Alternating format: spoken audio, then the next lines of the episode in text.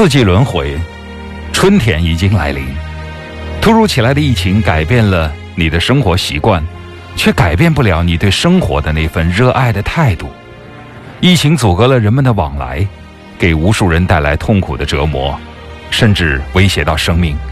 但面对疫情，不要痛苦，也不要哭泣，再大的坎儿也能迈过去。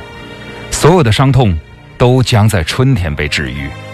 向前走，必定走到春暖花开。